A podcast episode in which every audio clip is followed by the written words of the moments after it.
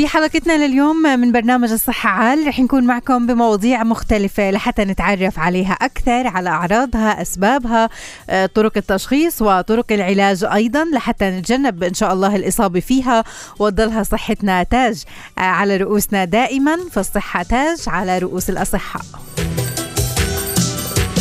رح نحكي عن دور التكنولوجيا في العمليات الجراحية. بعض العمليات الجراحية تجرى أصلا عن طريق التكنولوجيا والاستفادة أيضا من التطور التكنولوجي في إجراء العمليات الجراحية بدون دم. صرنا بنعرف في المناظير أو إجراء القسطرة مثلا عن طريق التكنولوجيا، فاليوم بدنا نعرف أكثر عن هذا الموضوع وتطور وكيف ممكن ساهمت التكنولوجيا عندنا بفلسطين بإجراء العمليات الجراحية. جهاز المناعة مع تغير الفصول ممكن أنه يضعف شوي لدى البعض، ممكن تظهر علينا بعض الأعراض خصوصا هلأ من الصيف للخريف. ممكن أنه بعض الأشخاص يصير معهم رشح، بعض الأشخاص بتصير عندهم لفحات الهواء، فاليوم بدنا نعرف أكثر عن هذا الموضوع، إحنا كيف بالإمكان نقوي جهاز المناعة بالتحديد مع بداية الخريف، فهذا الموضوع أكيد بالتفصيل مع المختص. بتغير الصوت، بصير غليظ أو خشن أو حتى بيختفي الصوت الطبيعي فجأة، بتظهر هاي المشكلة إما لعرض أو لمرض. ممكن تظهر عند بعض الأشخاص الفنانين، المغنيين، الأشخاص اللي بدرسوا أو بيشتغلوا في بعض المهن مثل المذيعين يعني إحنا، أو بعض الأساتذة كمان في المدارس. فاليوم بدنا نتعرف أكثر عن بحة الصوت. بحة الصوت، تغير في الصوت، في ارتفاعه، في درجته، فرح نتعرف على الأسباب بالإضافة للتشخيص والعلاج والأنواع الشائعة لبحة الصوت. هل ممكن أنه تحدث عند بعض الأشخاص أكثر من غيرهم مثلا مثل المدخنين كمان؟ هذا الموضوع اللي رح نتعرف عليه أكيد بالتفصيل في سياق حلقتنا لليوم، فابقوا معنا. ابتدى معكم برنامج الصحة عال، هندسة إذاعية وإخراج إذاعي تامر الكراكيس. عد مساك. التنسيق والتنفيذ على الهواء مباشرة حافظ اللحم ومالك سنقرط. يسعد مساكم وزملاء في غرفة التحرير، يعطيكم ألف عافية جميعا. نبدأ من هلأ المشوار في برنامج الصحة عال، معكم بالإعداد والتقديم أنا سماح مناصرة. حيا الله فيكم. نحكي هلأ مستمعينا عن التكنولوجيا اللي ساهمت بالتطور والتقدم في العديد من البلدان ودخلت في العديد من المجالات، فاليوم بدنا نعرف عن دور التكنولوجيا بالتحديد في الصحة والعمليات الجراحية، وكيف ساهمت التكنولوجيا بأنها توفر الوقت والجهد والألم كمان على كثير من الناس اللي بيجروا العمليات الجراحية، والتطور عندنا بفلسطين بهذا الموضوع اللي رح نحكي فيه أكثر مع الدكتور رفيق سلهب، أخصائي جراحة عامة في مستشفى الأهلي. أهلا وسهلا فيك دكتور، يسعد مساك. مساء الخير. اهلا وسهلا بحضرتك. تحيه لك مستمعين راديو عالم. اهلا وسهلا بحضرتك دكتور. اليوم بنحكي عن التكنولوجيا وكيف ساهمت في التطور او كيف ساهمت كمان في الصحه واجراء العمليات الجراحيه. شو بالتحديد عندنا بفلسطين، وين وصلنا بهذا المجال؟ يعني الصراحه التكنولوجيا لها اثر كبير على تطور الطب من بدايه الجراحات. يعني حدث هناك نقلات نوعية في عمليات الجراحية. أول نقلة نوعية كانت في اكتشاف أو اختراع التخدير. يعني في البداية كانت العمليات الجراحية تجرى بدون أي تخدير، وكان المريض يعاني من آلام معاناة شديدة. مع تطور الوقت طبعا تم تحديث أنواع التخدير وتخفيف الآلام عن المريض، لكن مع ذلك طبعا هناك تطورات أخرى في آلية عمل العمليات الجراحية. العمليات الجراحية الكلاسيكية كانت تجرى دائما عن طريق إحداث جرح كبير في جسم الإنسان، وهذا الجرح يحتاج إلى فترة طويلة للتعافي ويمكن يسبب مضاعفات ومشاكل طبية بعد العملية،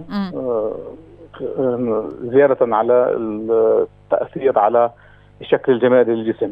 صحيح. مؤخرا اتجه الطب يعني بمساعدة التكنولوجيا إلى إجراء عمليات بجراحات قليلة جدا لا تؤثر بشكل كبير على حياة المريض، ويمكن إجراءها بتخدير موضعي، ويمكن إجراءها وإرسال المريض إلى بيته في نفس يوم العملية. صحيح. حتى العمل الجراحي اللي ممكن كان بيسبب الألم أو مثل ما تفضلت بيسبب ممكن تشوه في الشكل الخارجي للجلد، أو حتى ممكن يكون في نزف لكميات كبيرة من الدم، هلأ ممكن التكنولوجيا ساهمت بتخفيف حدة هاي المشكلات؟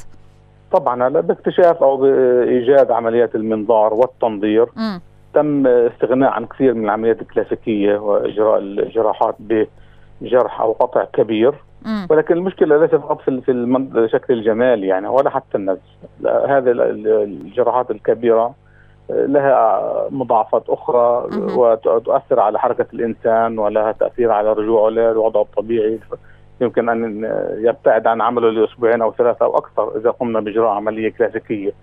على وجود العمليات الحديثه تجنبنا كثير من هذه المشاكل، واستطاع المريض يعني انه يجري عمليات كبيره بأعراض جانبية قليلة جدا. تمام. طيب هلا يعني التطور عندنا بفلسطين يعني صار انه واصل لكل المستشفيات، صار في استفادة من التطور التكنولوجي في مجال العمليات الجراحية في كل المستشفيات تقريبا؟ للأسف لا طبعا. هناك يعني تطور في بعض المجالات في بعض المستشفيات. بعض المستشفيات يعني لديها خبرات واسعة في عمليات المنظار، وبعض المستشفيات لا تملك يعني حتى جهاز منظار. بعض المستشفيات تحاول إرسال يعني بعث طبية إلى الخارج لالتحاق يعني بركب التطور، لكن هذا بحاجة إلى مجهود كبير. وللأسف يعني ليس هناك في فلسطين آلية من قبل الدولة لمتابعة هذا مع انه يعني الطب بتطور دائم والتكنولوجيا بتطور دائم، واحنا بنحكي انه ما دام الطب تطور فهو اكيد يعني كمان بحاجة لانه يستفيد من الامور الثانية اللي بتصير كمان في العالم وفي هاي التطورات منها التكنولوجيا. فممكن تكون على مستوى شخصي مثلا انه الاطباء اللي درسوا في مجالات اغلب التطور الحادث او الذي يحدث يعني يتم لمجهود شخصي من بعض الأطباء، لتضحيات شخصية جسيمة بالسفر إلى الخارج. البعض يعني يمكث سنوات بمراسلات وعمل امتحانات لبعض الدول للوصول إلى تلك الدول من أجل يعني إحداث نقلة نوعية في الطب في فلسطين. تمام. ولكن ليس الجميع لديهم هذه القدرة على هذا النفس الطويل. يعني بعض أنا الزملاء مكثوا 4 أو 5 أو 6 سنوات حتى قدروا أن يصلوا إلى أمريكا أو إلى بريطانيا أو إلى ألمانيا من أجل عمل نقلة نوعية وأجل تطوير أنفسهم. تمام. للأسف يعني لو كان هناك يعني دولة راعية بشكل موسع كان ممكن نوصل إلى تطور أكثر مما نحن فيه، لكن بحاجة لإمكانيات ضخمة وإمكانيات لا أعتقد أنها متوفرة بسهولة. طيب بس إنه آخر استفسار عن ثقة الناس كمان بالتكنولوجيا في مجال الطب، يعني لما بنحكي لمريض ممكن إجراء عملية جراحية إنه من خلال تخدير ومن خلال أيضا وجوده بالعملية الجراحية اللي بتاخذ وقت طويل مثل ما كان قديما، والتطور التكنولوجي الآن اللي ممكن تجري عملية وإنت كمان يعني بظرف بسيط جدا يعني فإنه ثقة الناس صارت موجودة؟ كثير من المرضى يعني يمتنعون عن إجراء عمليات جراحية لمعرفتهم بالآلام التي يتسببها إجراء مثل هذه العمليات. وجود بعض التقنيات الحديثة يمكن أن نتجنب كثير من الآلام. على سبيل المثال عملية زرع الصمام في القلب في السابق كانت تحتاج إلى إجراء شق صدر. حاليا في بعض الدول المتقدمة يمكن إجراء عن طريق الشريان كما يعمل عملية القسطرة وبدون أي عملية كبرى لشق الصدر.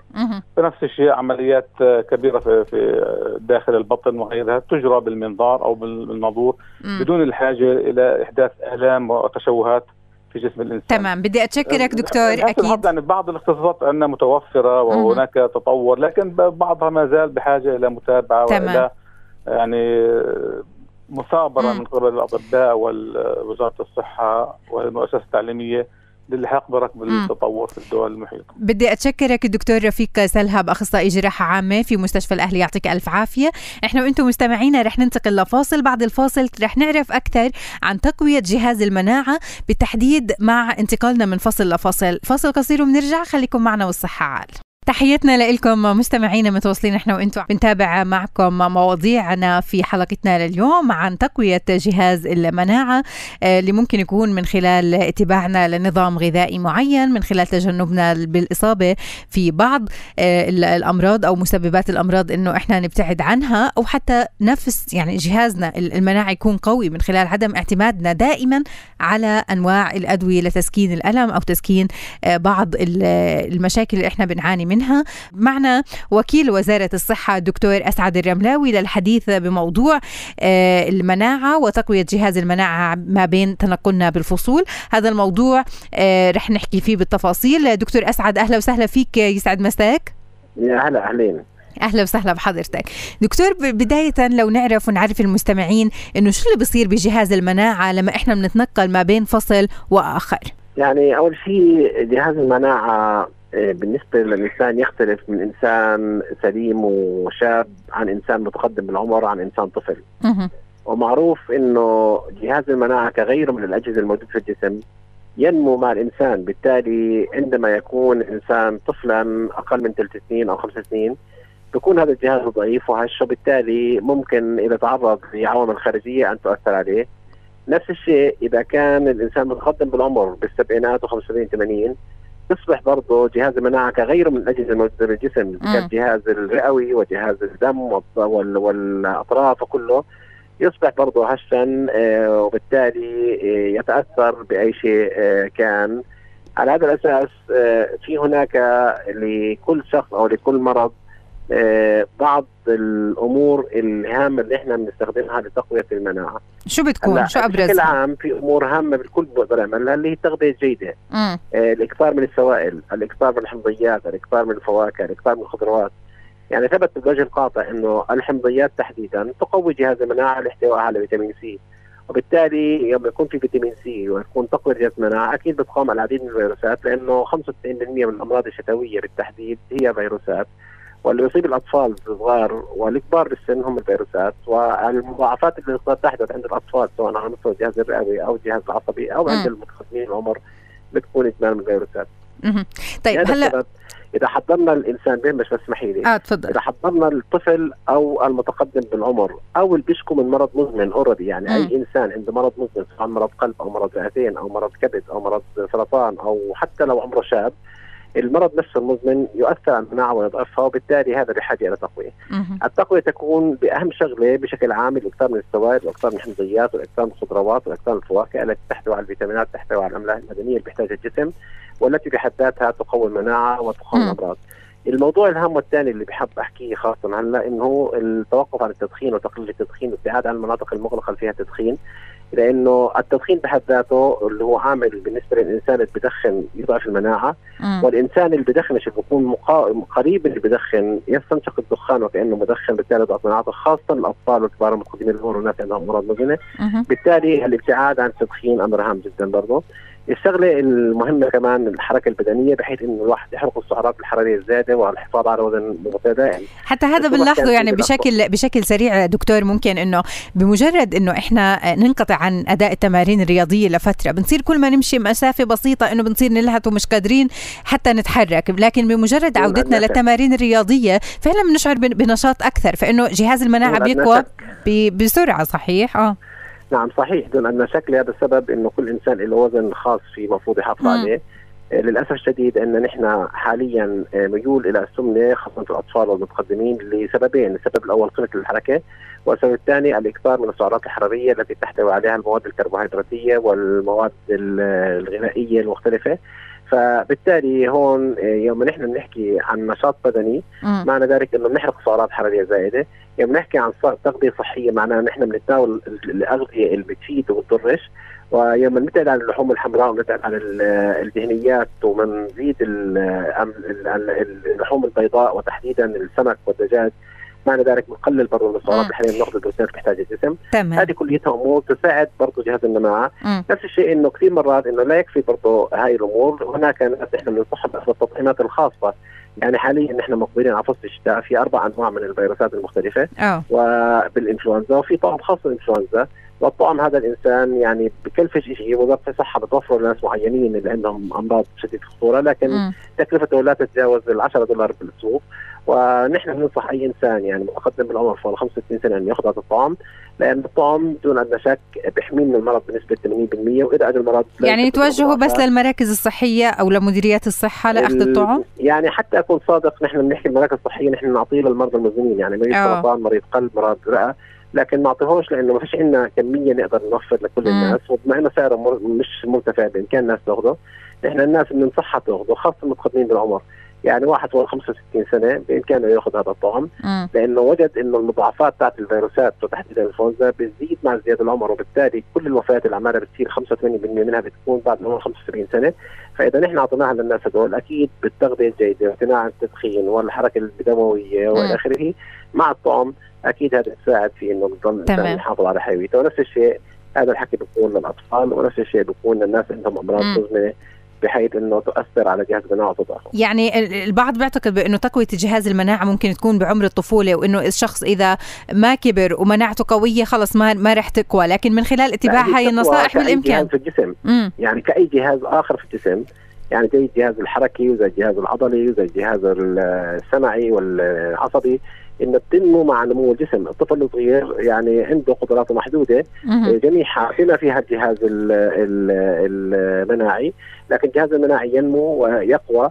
عشان هيك كمان في عندنا الاطفال الصغار، وهذا كمان نداء للامهات والمستمعين، انه الطفل بعد 6 اشهر قبل 6 اشهر ما نظر انه الطفل يمرض، لانه بكون عنده مناعه واجسام مضاعفه ياخذها من امه او من الحليب الطبيعي اللي بياخذه من الام او من خلال الحمل اللي بتنتقل الاجسام المضادة إلى الطفل من خلال الأم. لكن بعد 6 أشهر بصير الطفل هذا يعتمد على نفسه وبتبطل الأجسام المضادة بتاعت الأم موجودة عنده. تمام. وبصير إذا تعرض لفيروسات أو هواء أو آخره بيحمى وبسخن. عملية إنه بيحمى وبسخن هذا عبارة عن مؤشر جيد إنه جهاز المناعة بيشتغل بشكل صحيح مع الجو الخارجي، وهذا قد يحدث للسنة إلى 5 مرات للطفل. فبالتالي الأهل لازم يعرفوا أن هذا أمر طبيعي. تمام. لكن لا يعني ذلك أنه يترك الطفل لحاله، لا، أنه ضروري مراجعة الطبيب حتى يأخذ النصائح اللازمة. بدي أشكرك دكتور، يعطيك ألف عافية. الدكتور أسعد الرملاوي وكيل وزارة الصحة، شكرا جزيلا لحضرتك. ابقوا معنا. كونوا معنا متابعينا للحديث أكثر عن بحة الصوت، شو أبرز الأسباب اللي بتأدي لإلها، شو خطورة حدوثها وكيفية التعامل معها. كونوا معنا، تفاصيل كثيرة في برنامج الصحة على الطيب. المتابعة ممكن يحدث عندنا تغير بالصوت، هذا التغير انه يكون يوم يومين ويرجع الصوت لوضعه الطبيعي، لكن ممكن انه تدوم بحة الصوت او تغير الصوت المفاجئ اللي ممكن يحدث للبعض، ويكون يعني في تخوف عند كثير من الناس انه كيف حدثت بحة الصوت وليش، شو الاسباب اللي ادت لإلها، بالاضافة للخطورة منها والطرق العلاجية والوقائية. هل في عمليات جراحية تجرى بهذا الخصوص؟ هذا الموضوع اللي رح نناقشه لليوم اكثر مع ضيفنا بالاستوديو الدكتور فادي مناصرة، أخصائي أنف وأذن وحنجرة. أهلا وسهلا فيك دكتور، يسعد مساك. أهلا وسهلا فيك سماح وكل الأخوة المستمعين. أهلا وسهلا فيك. بدنا نحكي اليوم دكتور عن بحة الصوت، شو اللي بيصير للناس لدرجة أنه صوتها بيصير غليظ أو خشن أو حتى بيختفي الصوت فجأة؟ هلا بحة الصوت موجودة من الأعراض الكثير الموجودة عند الناس حاليا في الوقت الحالي عند الناس، وبعانوا منها كثير. هلا الأسباب لبحة الصوت كثيرة. من الأسباب الموجودة أو الأسباب اللي بنحكي عنها موجودة اللي شائعة موجودة، يعني اللي هي التهاب الحنجرة اللي بيأثر على الأوتار الصوتية، التحسس، إنه الحساسية، المرضى اللي بيعانوا من الحساسية طبعا بصير معهم بحة الصوت. الجهاز الصوت، طبيعة الناس اللي صوتهم عالي دائما بيحكوا بصوت عالي، هلا مع الوقت دائما بصير عندهم تعب في الاوتار الصوتيه في الاحبال الصوتيه، وبتصير عندهم مشاكل مستقبلا بحة الصوت بتصير يعني مزمنه عندهم. يعني خلينا نحكي دكتور انه احنا مثلا المذيعين ممكن نكون عرضه للاصابه بالبحة. لا، هاي النقطه هي بنجيها يعني بعد شوي. هلا في الارتداء المريء المزمن، الناس الارتداء المريء طبعا بنعرف انه الارتداء المريء بصير افراز حوامض، فهي برضه بتاثر على الاوتار والاحبال الصوتيه. هلا في الخمول اللي بيصير في الغدة الدرقية أو إصابة الغدة الدرقية، وحتى استئصال الغدة الدرقية طبعا بيأثر وبيسوي بحة الصوت عندنا عند الناس. يعني مشاكل الغدة الدرقية كمان بتعمل.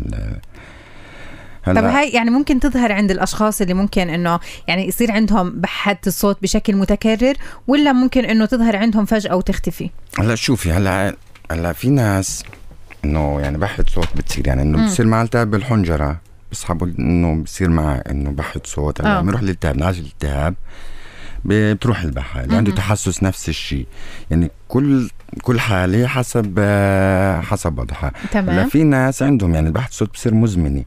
هلا هذه بنتطرق لها شوي وبنتطرق لها الناس اللي بصير عندهم بحة الصوت المزمنة.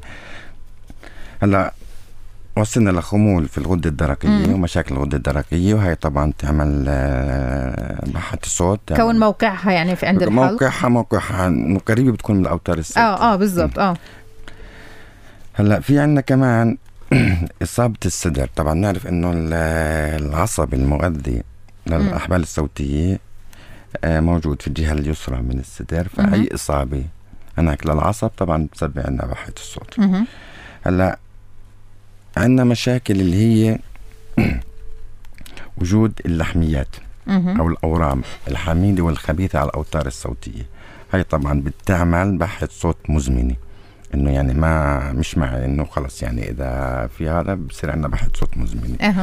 هلا في عندنا اللي هو وجود بسموهم احنا بروفيشنال ديسيز او حبيبات المغنيين. هاي يعني هذه بتكون مرضي، يعني هاي بتكون وظيفي، اللي هي المعلمين، المذيعين، المطربين، هذول اللي بيعلوا صوتهم او بيستخدموا صوتهم بكثره، لانه وظيفتهم بتكون بالصوت، يعني شغلهم بصوتهم. يعني المعلمين اللي بيرتلوا القرآن، اللي بيقرأوا بالكنائس، المطربين، كل ما هذول مع فتره بصير بسموهم حبيبات. تمام، بصير ضغط على الاوتار دائما، فبتصير حبيبات على الاوتار الصوتيه، وهي بتؤدي للبحه، وطبعا هي للاسف يعني مع الوقت بتصير انه مزمنه. يعني هاي الحبيبات بتضلها على الاوتار الصوتيه، ما ممكن علاجها ولا كيف؟ هاي الحبيبات حسب الحبيبات، بس إيه يعني إنه يعني ممكن علاجها بالليزر، يمكن إنه ممكن إننا نعالجها، بس إنه يعني صعب إنه يرجع الصوت زي ما كان. يعني صعب إن نرجع الصوت زي ما كان إذا وجدت الحبيبات عند الاشخاص هذول او المرضى هذول. تمام، هلا بحث الصوت دكتور بتختلف، يعني بنلاحظ في بعض الاحيان بصير الصوت غليظ، بعض الاحيان بصير الصوت خشن، بعض الاحيان ممكن انه يعني درجه الصوت تنخفض بشكل ملحوظ. ليش بتختلف بحث الصوت ما بين شخص واخر؟ هذا حسب ليش صارت السبب لبحث الصوت، هل هو التهاب، هل هو تحسس، هل هو انه انسان بيجهد الصوت. وفي مشكلة عند الناس انه واحد عنده بحة صوت او تبلش عنده بحة صوت، هذا يعني غلط الكل بيتعرض له، انه بحاول يرفع صوته اكثر زيادة عشان يطلع صوته. بالضبط، هلا هذا بيعمل لا بيعمل عكس، بصير انه الصوت غليظ وبتزيد البحة. تمام، طيب هلا اذا احنا بدنا يعني نحكي اكثر الناس العرضة، حكينا انه المطربين والمغنيين والاساتذة، شيوخ المساجد ممكن اللي بيستخدموا صوتهم بكثرة، بس انه احنا ما في إلنا غنى يعني عن الصوت بهاي النبرة، فشو نعمل؟ هلا احنا اول شيء اللي عندهم هيك راحة الصوت، دائما بنحكي راحة الصوت، افضل شيء للصوت ان دائما نحافظ عليه. يعني دائما بنحكي انه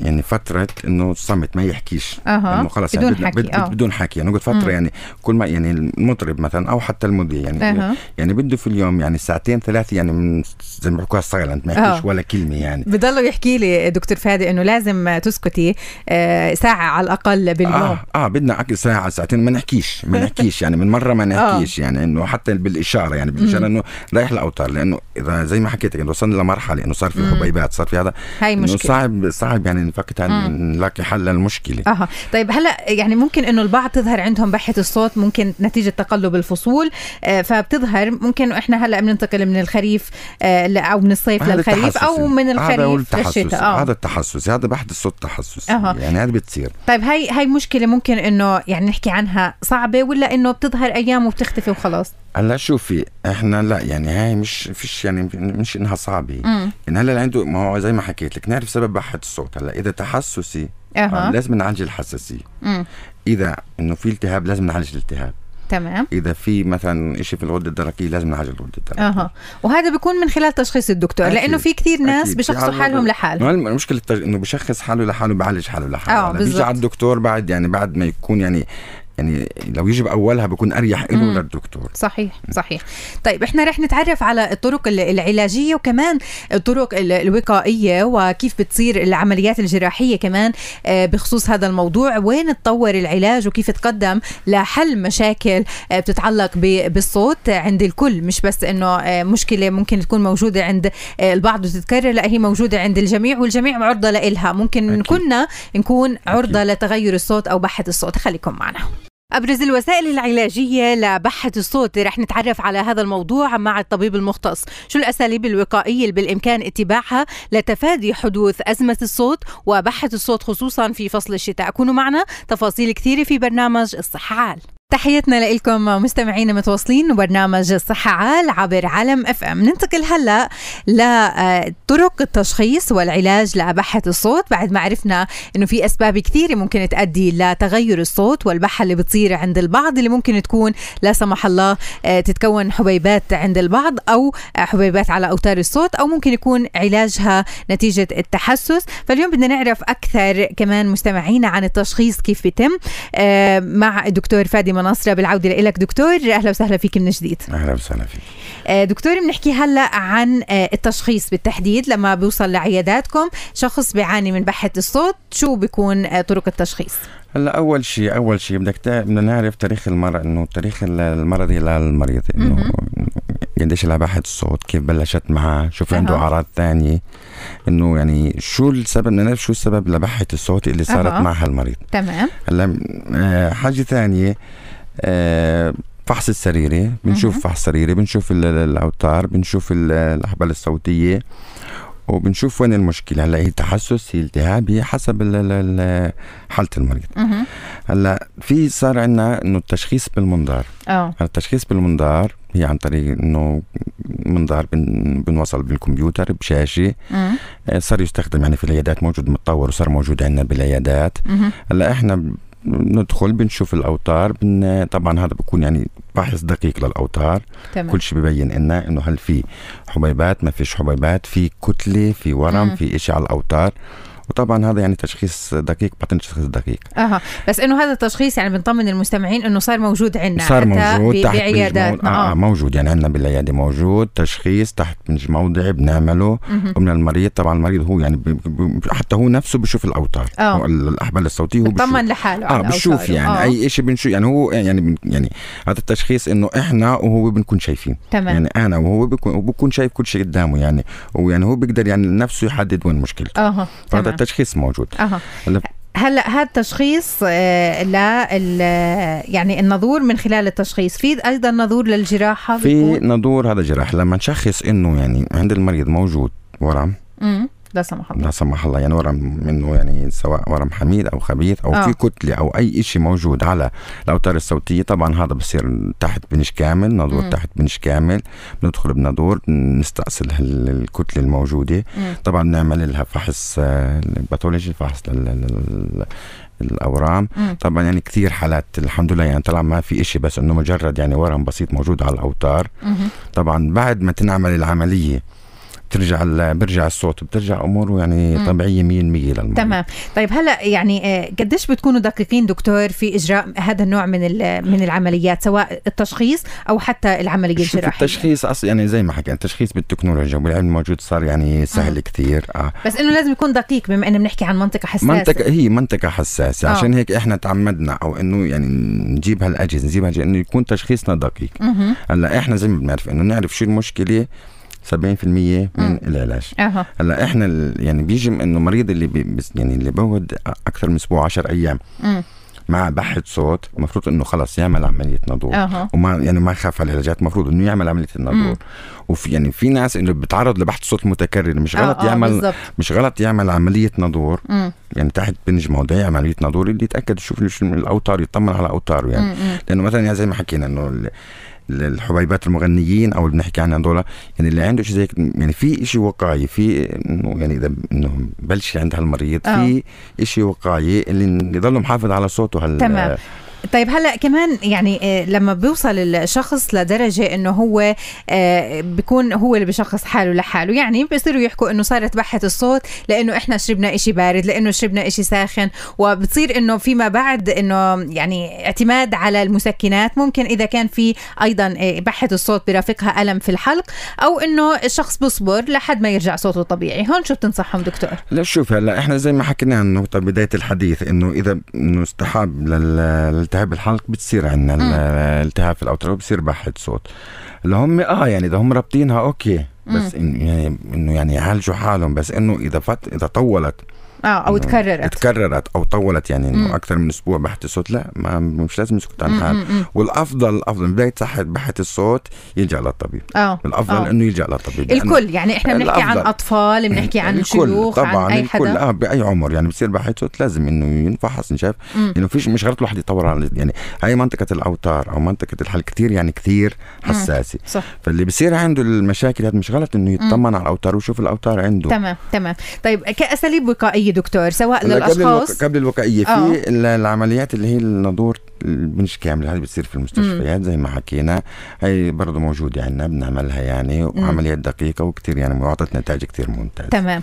في حالات كثيره بتجي لعندكم؟ في يعني موجوده العمليه انه حالات موجوده في ناس، يعني انه مشكله الناس لما تحكي له انه في عندك مثلا في عندك ورم او في عندك يعني كتله موجوده على الاوتار انهم بخافوا او لا يعني هذه موجوده يعني كتله زي اي كتله يعني بتنشال وبترجع الامور لطبيعتها يعني. تمام. وكثير حالات يعني الحمد لله يعني امورهم مشت والصوت يعني صار رجع مثل ما هو، راحت برجع يعني مثل ما هو احنا هذا بكون يعني كتله ضغط على الاوتار. هلا بنشيل الكتله ضغط على الاوتار بترجع الاوتار زي ما هي. تمام. طيب نحكي كمان للمستمعين، للكل اللي بسمعنا الان سواء اللي بتحدث معهم بحث الصوت بشكل متكرر او للي بتحدث مره ممكن خلال السنه، كاساليب وقائيه لحتى ما تصير بحث الصوت شو لازم نعمل؟ هلا اول شيء اللي بصير عنده التهاب بالحنجره انه يتعالج للالتهاب انه هذا الصح. اللي عنده تحسس يعني طلع هو الانسان يعني طبيب نفسه زي ما هو بيعرف شو يعني اكيد رح يعرف شو السبب اللي عنده بالضبط. هلا نتجنب نرفع صوتنا العالي يعني انه دائما انه يعني نحاول إن حتى في ناس دائما طبيعه صوتهم بتكون عاليه فمع الوقت بصير عندهم ضعف في الاحبال الصوتيه. تمام. فنتجنب. هلا اللي بيتعاملوا زي ما حكينا الناس اللي بيشتغلوا بصوتهم اللي هم زي ما حكينا المدرسين المطربين المذيعين هذول بدهم راحه على الصوت. زائد نتعامل نشرب الاعشاب الموجودة عندنا، واعشاب يعني تكون تكون فاتري، لا هي السخنة ولا تكون باردة. بالضبط، يعني هي نقطة مهمة جدا انه مش دائما الاشياء السخنة ممكن انها تناسبنا اكثر من الاشياء الباردة. احنا لا دائما لازم تكون فاتري، نبعد عن الاشي اللي بهيج اللي هو الليمون الفلفل الامور هاي اللي بتهيج الاوتار. او بتتعب الاوتار. اللي حاس عنده مشكلة في الاوتار لازم يبعد عن الامور هذه اللي بتهيج الاوتار. هاي شغله. الشغله الثانيه نستخدم العلاجات المناسبه بوقتها المناسب. احنا يعني بنتمنى انه نكون افدناكم مستمعينا بهذا الموضوع بالتحديد، بحث الصوت كيف بتحدث، وايضا شو الاساليب العلاجيه والوقائيه ايضا بخصوص هذا المرض، بالاضافه للطرق العلاجيه واللي بنتمنى كمان انه الطب عندنا في فلسطين يضلوا في مجال التطور. حكينا عن التشخيص من خلال النظور وايضا الجراحه من خلال النظور الموجوده ايضا عندنا بفلسطين، وبنذكركم مستمعينا بانه عياده الدكتور فادي مناصرة موجودة بدوار المنارة فوق صيدلية الجزيرة للأشخاص اللي بيسألوا كمان عن هذا الموضوع. بدي أتشكرك دكتور، يعطيك ألف عافية وشكرا لكل هاي المعلومات. شكرا لك وللإخوة راديو علم وإثارة المواضيع المهمة يعني للناس وللأطباء، التواصل بيننا وبين المرضى إن شاء الله. شكرا لحضرتك، وإحنا وإنتم مستمعينا لقائنا في حلقة جديدة من برنامج الصحة على الأسبوع المقبل. شكرا لحضراتكم للمتابعة، وشكرا لفريق عمل برنامجنا، يعطيكم ألف عافية. شكرا لتامر الكراكي وحافظ اللحم ومالك سنقرط وزملاء في غرفة التحرير، يعطيكم ألف عافية جميعا. لكم تحياتي، أنا سماح مناصرة، في أمان الله.